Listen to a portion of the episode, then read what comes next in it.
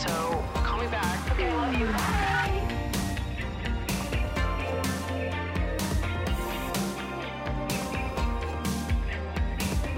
Hello, you guys, and welcome back to another episode of Emotionally Online with your host that has missed you so goddamn much, Maddie Drosbeck.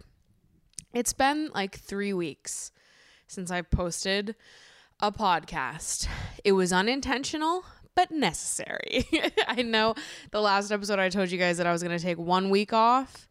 And then I ended up taking three weeks off because then I got back from my trip and I was inundated with work and I couldn't do the podcast because I did not have time to do the podcast because I don't have sponsors on this show yet, obviously.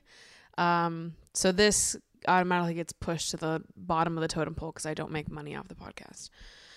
I just do this for fun, for the love of the game. um, but I'm back. I'm here and I'm so excited. Could not be more excited to be back and here with you guys right here, right now. Because lately the podcast is my favorite thing to make. Just sitting and chatting, just sitting and having a chat. Um, we're going on like day four of rain in New York right now, and it's looking like tomorrow we're gonna get day five, which I have been living and loving for. I feel rejuvenated. It's cold outside, it's rainy, and I just have to sit inside, sip my cup of tea, put on fake fireplace noises on my TV, read my book, and look out the window longingly. Like, that's what I wanted. All summer, I was complaining because I was like, boo, everyone get back inside your homes. It's too hot outside. We hate it here. Oh, yuck, it's gross outside. And I was praying for this, for this moment where we're all inside and everyone just shuts the fuck up for like four days. This is what I wanted. Everyone is like, there's nothing fun going on. I'm not talking to anyone. I'm sitting inside my home. I'm reading. I'm watching scary movies. Thank God. Thank God. It was all I needed and it was all I wanted. And that's what I've done the last four days is just hang out inside my home, watching scary movies and reading my book. And it's what my heart needed. Trying to watch a scary movie every single day for the month of October. We'll see how long it lasts. I've watched Fresh, which is the one with Sebastian Stan on Hulu.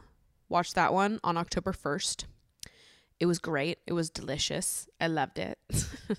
then I watched X on October 2nd. And X is. Okay, well, I don't know if you guys have watched Fresh. Let me backtrack a little bit. Fresh, the first movie I watched, is about this girl who's I'm not going to spoil anything. I'm trying to like actually read you the synopsis just off of memory. it's about this girl who's like tired of dating and like the dating app yada yada. She meets this guy in a grocery store, a little meat cute in the veggie aisle. Um and they end up going on some dates but he could have some sinister intentions or something. I don't know.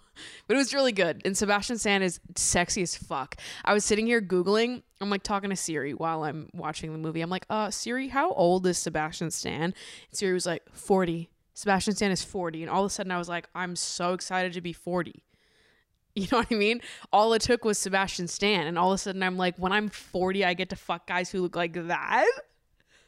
Oh my God. like, I was like, all of a sudden, yeah, 40. Sebastian Stan is sexy as fuck. So, anyways, I liked Fresh. I think I gave it a three and a half stars on Letterboxd. And then October 2nd, I watched X, which is an A24 movie about this group of young 20 somethings that are making a porn at this, in like the shed of this farmer guy and his wife, uh, and they don't know that they're filming a porn, and then disaster ensues. I don't know. It was kind of weird. I didn't like X as much as I liked Fresh. I'm pretty sure I gave it a three on Letterboxd. It was all right. Uh, Mia Goth plays the main character, and she's hot. And the main character was hot, and I liked her makeup, and it made me want to bleach my eyebrows, which I will never do because I know that I would look so bad with bleached eyebrows. But Mia Goth made me want to bleach my eyebrows in X. um, it was all right. Three stars. It was just okay. Then yesterday was October 3rd and I watched Donnie Darko. Well, I watched half of Donnie Darko. I started watching Donnie Darko in March with the guy that I was seeing at the time and we only got halfway through and then we had sex and then I never finished Donnie Darko. So I finished Donnie Darko last night. Six months later, I finished that goddamn movie. And it was good. I like Donnie Darko. That was four stars for me. So I don't know what I'm going to watch tonight, but I've got a long list of horror movies, thriller movies, all kinds of just like ooky spooky movies. I'm thinking maybe I'll watch Eyes Wide Shut. I've never seen Eyes Wide Shut, which I know. I went to school for film. I was a film major in college, and there's so many like classic oh, you gotta watch this movie, movies that I've never seen. Because, yeah, I went to school for film, but I was a social media kid. You know, like I got interested in film and video production through social media creators. And I we we talk about this every week at trivia because there's always movie questions and everyone's like Maddie and I'm like guys I don't have the answers. I, I I may have gone to college for film. I don't fucking know the answer to this, okay? My knowledge is with the social media world. You could ask me the most niche questions about the internet and I would have the answers. I've said this so many times. It just it irritates me. I feel like there should be maybe a little bit more appreciation for us social media connoisseurs. All right? This is highbrow. You just wouldn't know because you're not involved in the world, okay? Rolling my eyes. but there are lots of movies that I do want to watch. I do want to be watching more movies, indulging my brain in some more classical, highly regarded content just because I do enjoy it. I love scary movies. I love horror. I love gore. I just find it so fascinating the like special effects makeup. Growing up, I hated horror. I remember in like 2009 when Jennifer's Body came out, all of my friends were like having a sleepover and they're like, "Yeah, let's watch Jennifer's Body." I walked my ass home. It was all the kids that I like grew up around in the neighborhood. We would walk to each other's houses. I was like, "You guys have fun. I'm going home." and I walked back to my house because I was like, I'm not watching that movie. That's scary as fuck. And I like never was interested in horror at all. And then I went through something traumatic as a teenager. and I got interested in horror after that, which is maybe a sad way to get interested in horror, but I think at the time it made my own memories seem easier to process if I could practice having control over the feeling of fear. Not to get so fucking deep in the first 10 minutes of the podcast, but um, I think that's why I started to love horror because watching horror movies and like choosing to trigger fear in yourself and having control over like I'm going to watch this movie and make myself scared and I'm going to experience it for 2 hours and then it's done and it's off. It like I don't know, it gives you some illusion of control and I think it helped me in some weird way process the traumatic thing that I went through as a teenager. So would you look at that? There's some food for thought and now I love horror. American Horror Story was really my introduction to horror. Um, my sister and I got really into it when I was at the end of high school. So she was like beginning of high school, I was end of high school, and we both went through that traumatic thing together. I don't know if she feels the same way that I do, but um, we both got into American Horror Story together, and it like triggered a love of horror for both of us. Um, big American Horror Story fans. Obviously, I have an American Horror Story tattoo for those who didn't know, now you know. and um, when I was in college and I was doing film stuff, I was mostly interested in making horror films, experimental horror films. My favorite horror movies are the ones that you leave and you're like, what the fuck just happened? It's why I love Hereditary. It's why I really loved Mother. Um, I love movies that are like super metaphorical and experimental and they're they have like elements of horror, but you leave the theater being like, "What? What?" it just like brings me great joy. It's like the merging of poetry and horror and it's beautiful. It's beautiful stuff. So anyways, trying to consume more of that this month and just have an ooky spooky fall. Um, because this is my favorite time of year. I'm so happy in the fall, which is ironic because I've actually had kind of a challenging week. but I'm in a great mood today, dude. Um, I'm kind of like feeling like I'm on the up and up, which is great because yeah, I have had a hard week emotionally. Posted a little bit about it on my Instagram. Uh just have been struggling with shame and processing shame that I feel and why I feel that shame, where the shame comes from. Doing a lot of great work in therapy. and it's just a lot sometimes. And I think this past weekend, I wrote something on my Instagram about how I was just feeling sad and disappointed and um, just like kind of let down. And uh, it's hard not for shame to pop up when I feel those things. And I wrote something about how I'm not going to let shame eclipse my disappointment and sadness and make me feel embarrassed for caring in the first place. Um, and that's something I've had to remind myself of a lot this week and always. I feel like that's a sentiment that I repeat to myself constantly. I'm pretty sure the first time I said it or something along those lines was in like the in like a 20 20 things I learned at 20 video, which might still be on my channel. I don't know if I've privated that one. But I'm pretty sure there's a line in that video about something I learned was that it's a beautiful thing to be a lover and it's not the fault of something else. I don't know. Just that it's a beautiful thing to be so caring and loving and open with your heart. And when you get burned or rejected or things don't work out the way that you want them to, like it's okay to feel sad and disappointment. And it's it's a beautiful thing to love so hard and so deeply. And you should never feel ashamed of that or embarrassed that you care. It's fucking awesome to give a shit, truly. It's the greatest. It is. I mean, I still look at it as like the strongest part of me, or one of the strongest parts of me. One of the best parts of me is how hard I love. And, um, yeah. Just had to do a little bit of taking care of me this weekend. Having a good cry, because crying is good. And you shouldn't feel ashamed of crying. It's good to process those emotions, get them out, let yourself feel what you have to feel. We're not going to demonize any emotion over here. And then do things that are good for your brain. Turning off social media and um, reading a book, watching movies, having a cry, having a little write, a little journal. All good things.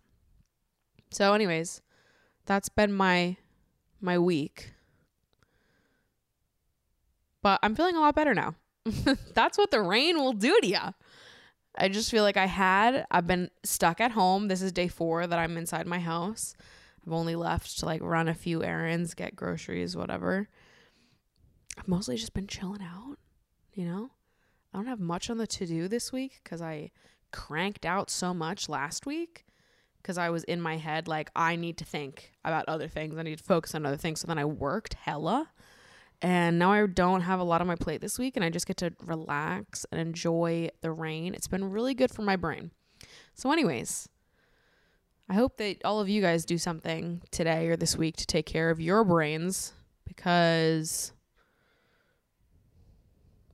it's been really nice being able to just have a few days and enjoy the rain and take care of this little brain of mine.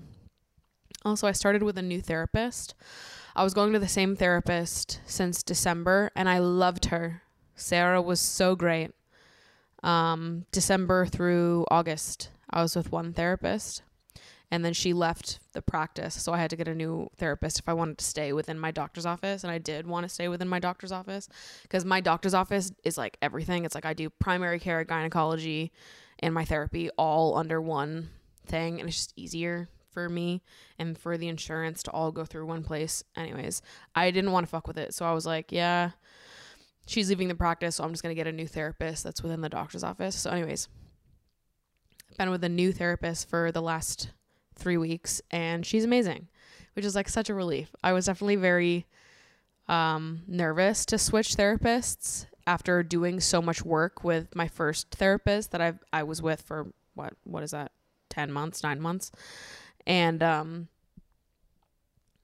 I was overwhelmed at like the prospect of having to do it all over again start from scratch with someone new but it's actually been pretty great to start over and see the differences in myself this time around um, in comparison to when I started therapy last time.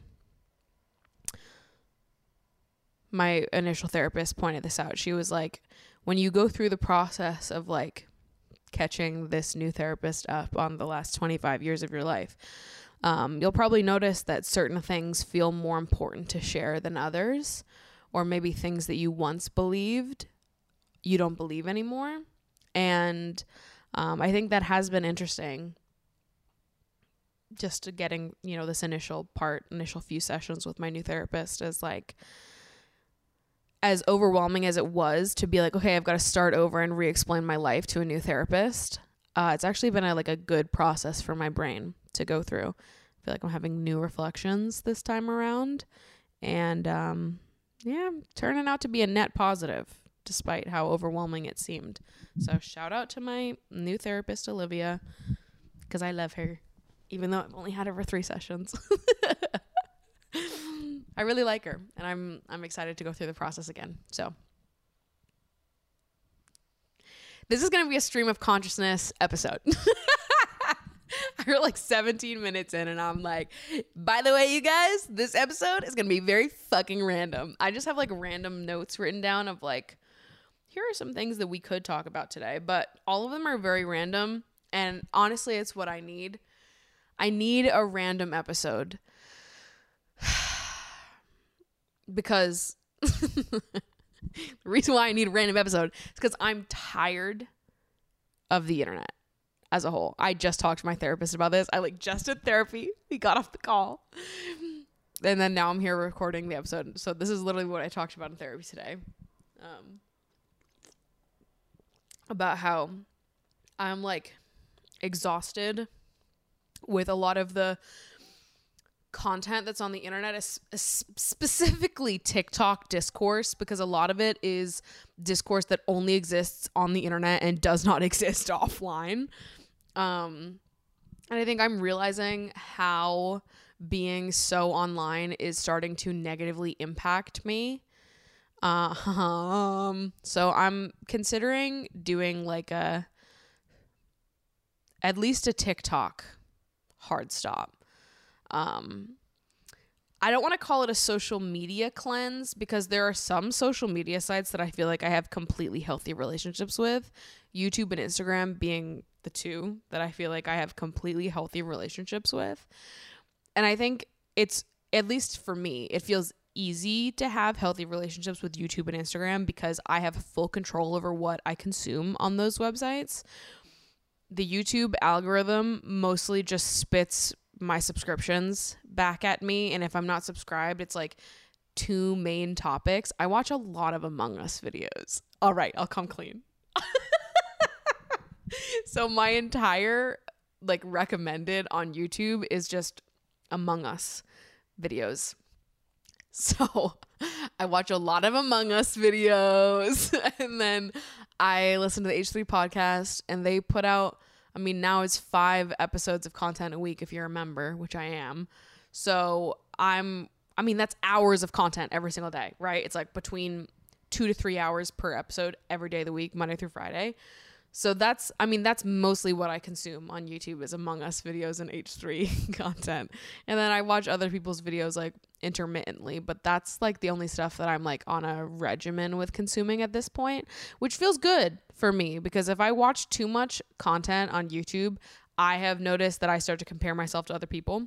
So it's like I'll watch your videos every now and again, but I because I also post on here, it's been good for me to not really watch what other people are making because I think I'm just like comparing myself to other people too often because I feel I've been in that like creative block space. Um, so YouTube has been great. I do feel like I mostly have control over the algorithm. Instagram, I feel similarly with. Like, I'm not on the explore pages. I'm not scrolling through like reels. I'm just going through stories most of the time. I'm seeing what my friends are up to.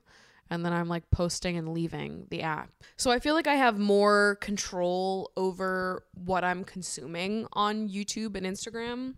It feels more curated. It's not like I'm constantly being thrown videos of shit that I would never otherwise be interested in.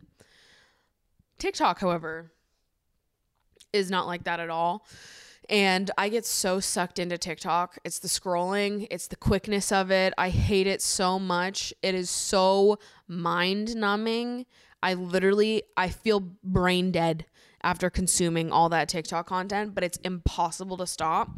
But the thing about TikTok that exhausts me the most is like my entire feed is full of people yelling about things. because TikTok it like is able to distinguish the like broad categories of shit that I'd be interested in, but it can't quite nail down like the specifics within those broad categories. So for example, the two things that TikTok knows I am interested in is content revolving around body image, specifically fatness.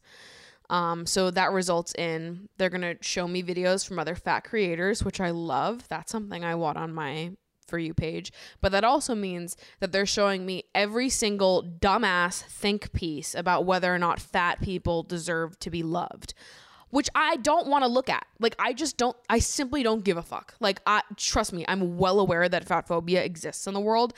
If I don't need to encounter it, I don't want to. You know what I mean? Like, if I'm not going to encounter fat phobia out on the street in my daily life, like with my actual people that I know, if in my real life, offline, I'm existing in a world where I have successfully made it so that fat phobes are nowhere near me, fucking congratulations to me. I would like to keep it that way and not log on the internet and have to be always consuming content from people that are like don't see me as a real human being. Like I just that doesn't have to exist, right? Like I can just turn off my phone and all of a sudden it's like gone. But it's hard when you're opening up your phone every single day and being like, okay, well, I have to consume this. It's all over the place and it makes you so mad. And I'm a very opinionated person, as I'm sure all of you guys fucking know. So it's hard for me to consume that content and not be like sitting in my bed talking to myself, like yelling, being like, what the fuck? And it's like, okay, this is not helpful. This discourse, I need to be removed from it. I don't want to be a part of it. I need all of you to stop talking and stop putting these fucking idiots on my For You page. Like that girl, that fatphobic podcaster who like has gone viral like eight different times for different clips from her podcast where she just like hates fat bitches for whatever reason. And it's like, wh- what did we do to you? what the fuck?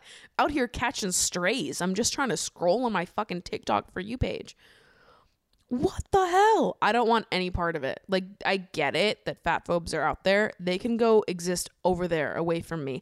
I don't have it in me to fight with every single fat phobe on the internet. I'm sorry. I just want to live my life away from them. I can't save the world. I can't change everyone's opinion. I actually don't want to. I don't have it in me to save the world and change everyone's opinion. I want to be over here in my little bubble that I've so meticulously curated of people that are kind hearted and that don't think and act like that. I know that fat phobes are out there. I don't need to know them. I prefer to exist in the delusion that everyone is just like my besties. Okay? This is what we do on my corner of the internet. We curate it so we are always safe over here. And you fucking losers, get off my For You page. I hate it so much. I'm like, I don't need to be involved in this. So TikTok knows that I want body image content, so they serve me everything. Same goes with dating. They know I'm interested in dating content, so they serve me every piece of dating content imaginable. Now, if any of you are on that same side of TikTok too, on dating TikTok, you know that 90% of dating advice on TikTok is trash. It's trash, garbage, like it's the worst shit ever. It sees everything as so black and white. It sees the human experience as black and white. I was just talking to my therapist about this. How was I I was saying that the amount of videos I see on my For You page every single day that like say something along the lines of this is just one example. This is what I used in therapy as the example because this is what I saw this morning. Was a video of someone being like, if you're dating someone and they say they're not ready for a relationship, like I need you to be for real right now. Um, they're lying to you. They actually just aren't into you. Which I just think that content like that serves no real purpose other than to make people more insecure. I don't think that's helpful. And also, it views the world in such black and white terms where in this universe, there can never exist a person who is struggling with themselves and doesn't have the emotional capacity to date and is aware of that, is self aware of the fact that they don't have the emotional space to bring in a romantic partner.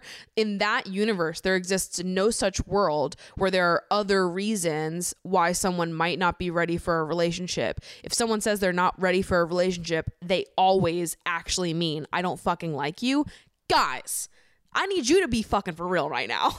like that that is such a stupid way to view the world where you see it black and white where it's like this always equals this. If someone says I'm not ready for a relationship, there are a hundred thousand explanations for why that could be.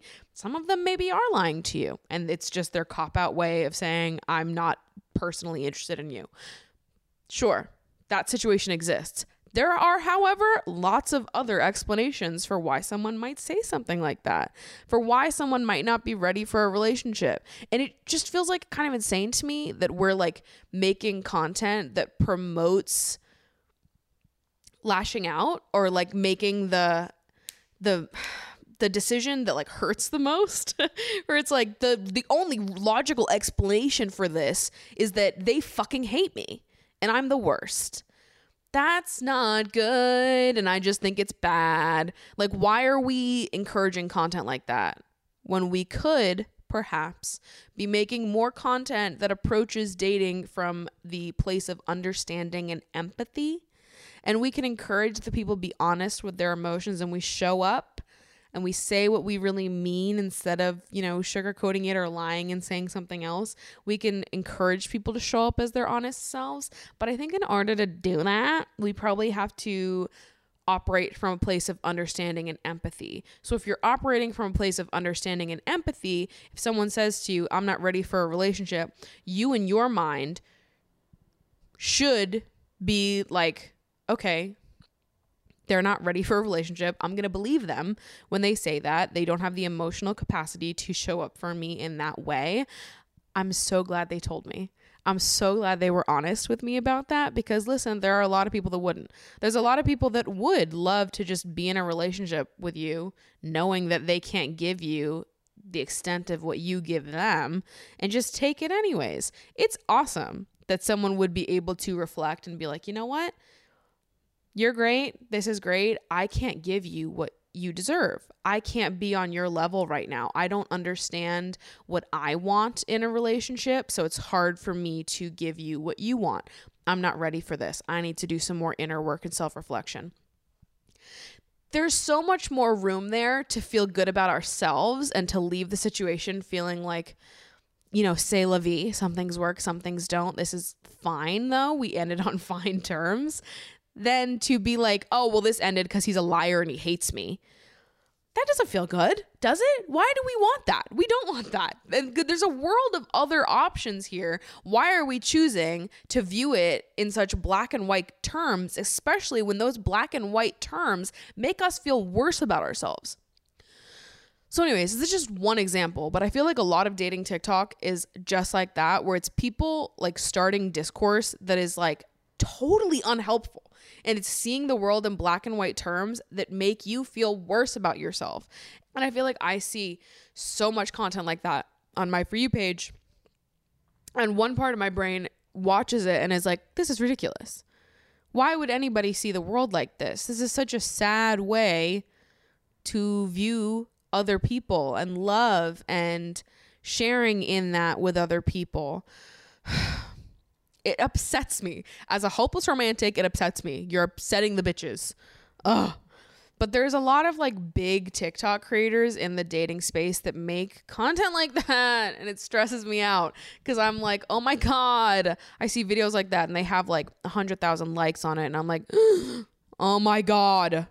This is bad. There's a lot of people who think like this. And I start to like freak out a little bit because I'm like, am I in the minority now?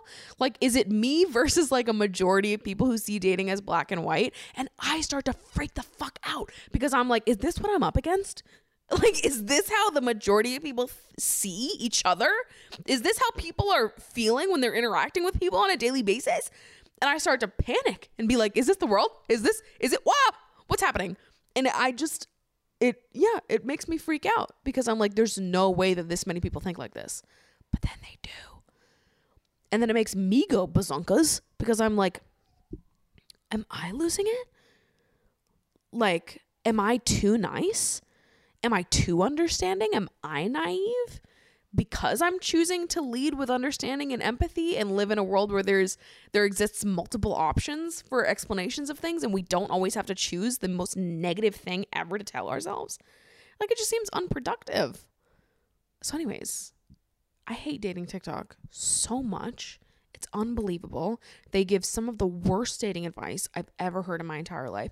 There's some dating content creators that I think give fantastic advice. Finding Mr. Height is one of them. I love her. She makes like a bunch of dating videos and she's always so smart and introspective and gives great reflection points and is just like so healthy about it her content makes me feel at ease. but that's hard to come by on dating TikTok. It feels like there's a lot of, I'm not going to name drop the people that I think do it the worst, but I'm sure if you're on dating TikTok, you know what creators I'm talking about, where it's just like, it's like they see the world in very black and white terms. It's just hard to consume content like that all the time because it's like the two sides of my brain start fighting where I'm like, that's ridiculous. That doesn't make any sense. And there's the other part of my brain that's like, but what if it does? and I'm like, no, we know better. But then the insecure side of my brain is like, but maybe we could latch onto that and use it as ammo to be mean to ourselves. And I say, we've grown past that. We don't do that anymore. But the other part of my brain says, but maybe it would be fun. Shut up. I'm over it it's like actually getting in the way of my healing journey where I will have bad days because I am reacting to this TikTok that's fed me some information that I'm reacting negatively to that I never would have otherwise come into contact with because I don't see the world like that. I don't think like that. I don't know other people that do or if I do, like if one of my friends is gonna say something that like sees the world, sees dating specifically in black and white, like we can sit and have a heart to heart and a conversation about it. There's no back and forth on TikTok. It's just a bunch of people yelling into the black hole and being like, ah. It sends me. I can't do it anymore. I just feel like all of the discourse that I disagree with constantly having to consume all of that and be like, if I just put my phone down, none of that would exist to me. I would never know that you people think like that. I would just never know. So, anyways, I would like to not know more often.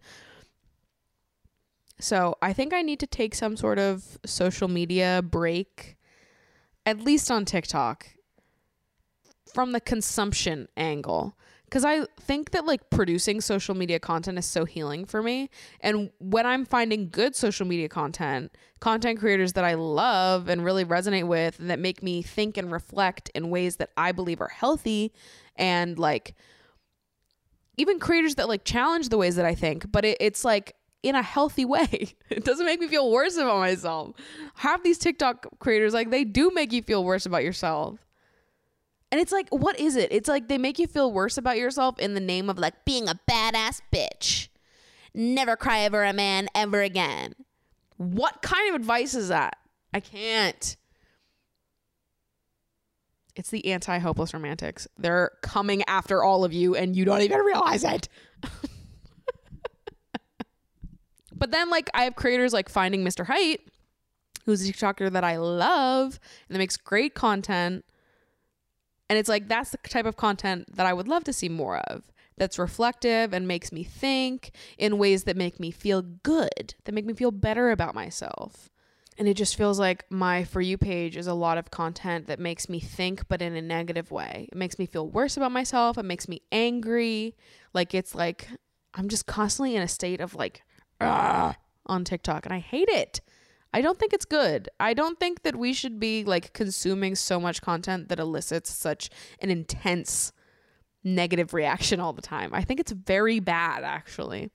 So, my therapist and I were talking about taking a little social media break, consumption break, um, starting small, where I think this week I'm going to try to not pick up my phone or not check social media until like noontime so I can have a, a nice, easy morning. I can check my texts.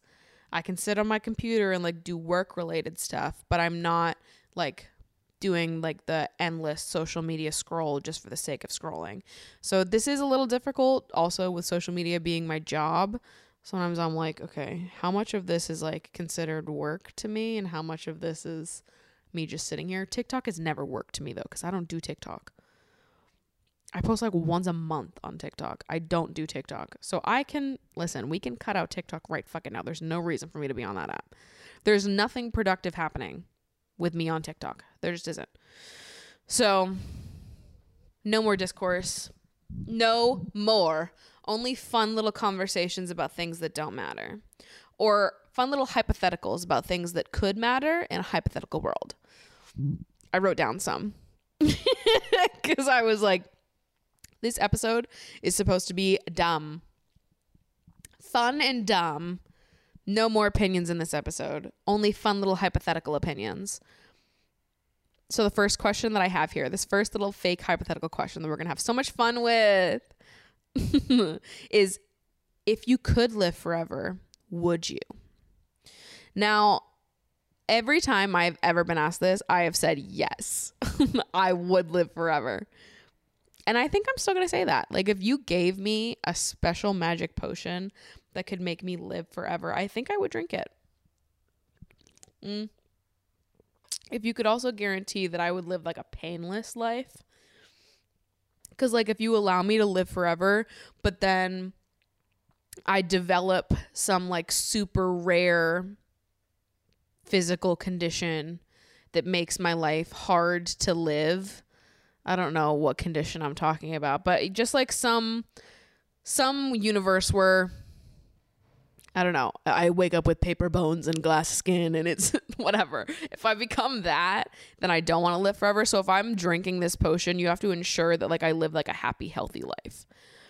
I can get bored. I can deal with boredom or like monotony of living, and I think I could reinvent myself a hundred times over but it, it would be like the living in pain or in agony that I think I would be like, this sucks. So you need to guarantee that I would never have to live in pain or agony. Because I think that if we could just, if it was expected that we would live forever, I think that we would just adjust to that mentally. Like death just like wouldn't be a part of life, which you know, that's a different rabbit hole of like how much would life change if death wasn't a part of it.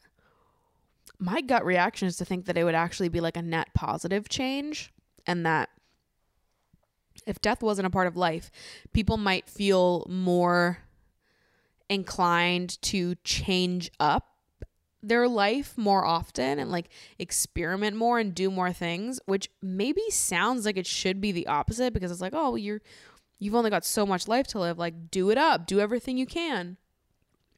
Mm. But I think most of the time, people are less concerned about doing everything, seeing everything in the time that they're alive, but they're more concerned about like spending their time that they do have with people they love or in places that they love in their favorite places. Like I feel like it's more often that we would get like fixated on things because we know we don't have forever and be like, "Well, I want to enjoy this thing forever because I love it so much." If you knew you were going to live forever, Would you be more like comfortable with switching up your life on a whim because you're never going to like run out of alignment with people. Or you you have a not that you won't ever run out of alignment with people but you will always most likely be able to circle back to people and they'll still be here. How would work play into this though? Like if you were going to live forever like does that mean there's no retirement? Hmm. No money in this world. We don't need money I think we just abandon money altogether. If if we just we're all like living forever and there's no such thing as death anymore, then like who, who gives a fuck about money, right? There's no possible way to die. We're here forever. I don't know. I say we go back to the world where we're like bartering with people for everything. so, I don't know. Something to think about, I guess.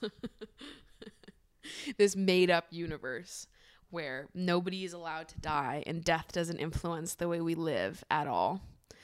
And we don't have money for whatever reason. uh, okay. Next one. If you could remove the part of you that needs sleep, would you? If I could remove the part of me that needs sleep, would I? No. But I'll tell you why. It's not because I love sleep. No, no. No, ma'am. I feel like I could do without sleep, like as a sensation, right? I like relaxing, but I feel like I get the same type of rejuvenation or enjoyment out of like sitting and reading a book than I do from sleeping. Like it's not like I'm like, "Oh, I love sleeping." In a lot of ways I don't like sleeping, actually. I get I hate naps fun fact about me naps make me feel sick. I don't know why. I've always been like that, where every time I take a nap, I wake up and feel ill. I feel nauseous for the rest of the day. Don't know why. I've always been like that, though. I hate naps. I sleep like nine hours every night. I get a good amount of sleep, but I'm not like sleep's biggest fan. Like I'm, I'm not, I'm not a part of big sleep. But the reason why I say I wouldn't remove the part of me that needs sleep is because when you're a kid, and there's other situations as an adult where this applies, but I think the the spot in life where I felt this the most is as a kid when it's the night before Christmas and you have to sleep to get closer to Christmas morning. It's the only way. You could stay up all night if you wanted to, but that's going to be so hard because you're so excited for Christmas morning. So it's better to sleep and to like get yourself to fall asleep so that you can like, you know, just waste away some of those hours. And I feel like if I couldn't sleep, excitement might kill me. like I feel like if you had to go through your entire life never being able to waste a few hours in like the blink of an eye by falling asleep, it would be really hard to like kill time in a way that isn't excruciating. So that's why I would want to be able to sleep, to kill time. Because I think sometimes having all those hours to just kill when you're excited about something is like that's oh god it's awful. It's so hard. Whereas like if i just have like time to chill that's one thing that's different. It's like having to have time to kill when you're excited for something. It's like that time in between. I i hate it so much. I need to be able to sleep through that period. So that's why. That's why i would want to still be able to sleep. Um this is maybe a, a deeper one. But what do you think happens after you die? I'm not a religious person. I never have been. I grew up Catholic, but my family's not really religious, so it was just more like a formality. But like I was I did communion and I got confirmed. I like went through all of like the Catholic education, whatever. None of my family is religious anymore. I think we, we used to go to church like once a year growing up. Um, my dad is not religious. He never went with us. He used to stay home and call it the Church of Torin. That's his name. and um, Yeah, I I've just never been very religious. I've never connected with any type of religion. I've not really ever believed in God. But all of that said, I actually do see myself as being spiritual, but not in a God way and not extremely spiritual, just like a little bit spiritual. But I'm not religious at all. I think I more resonate with like the idea of not there being a higher power, but there being like people that have passed on before you that look out for you. Like I really connect with the idea of like, you know, your great grandparents and your great great great grandparents and like all of those people in your family line before you that they're all like somewhere out there playing a role in influencing your life now. That feels good to me. Like that that kind of believing in something that we can't understand uh, feels comforting to me. Like the idea that someone uh, that has some connection to you is looking out for you. I think the idea of like having a God has always kind of Mm, I, it hasn't felt comforting to me. I think through a lot of when I was a teenager, if if you asked me, I would have said that I I find it, I found it uh, discomforting because I didn't like the idea that somebody else had more of a say over my life than I did, and I hated the the idea of like God's plan or that like God has a plan for us. There's a path, and I was always like, no, gross. I didn't ask him. Why the fuck is he giving me a plan? I don't want that. I want to make my own. And I, I didn't like it didn't it feel comforting to me to believe that there was some higher power that was more all knowing or that my life was predetermined for me. Um, and I just needed to trust in it. Like I, I kind of was like, ew, gross, hate that. I like understand why it's comforting for other people, but I've never personally found that comforting. Um, but I do like the idea of like our ancestors looking out for us. And I I didn't experience death until pretty recently in my life. Um, I went through my entire childhood not dealing with death of anyone close to me, which is a miracle and wonderful, and I'm so thankful that I didn't. Um, my great grandfather passed away in like 2017 when I was in college, so that was the first death that I ever experienced. And I wasn't very close with my great grandfather, so he's very old. um, you know, saw him every few years. But then in 2019, my grandfather passed away. And he, my grandmother and grandfather on my mom's side are like the grandparents that I, they're like my second set of parents. And it was that grandfather that passed away. And his death really shook me. Um, and I was like so upset and so devastated. I've never that was really like the first death of someone truly close to me. And um I think probably after his death, I've felt uh, the belief that like there's someone looking after me more than I ever did in the past. I think maybe in the past I was like, well, maybe I believe in a higher power, but I don't really know how to explain that or like what the setup is. I know that I don't believe in like a Catholic Christian God the way that they set it up, and I think the Catholic Church is kind of a bunch of bullshit. But I believe in something agnostic, really. I'm not necessarily an atheist, but I'm not, I don't know, I'm like somewhere in the middle. And I think that, like, after my grandfather passed, I've felt different.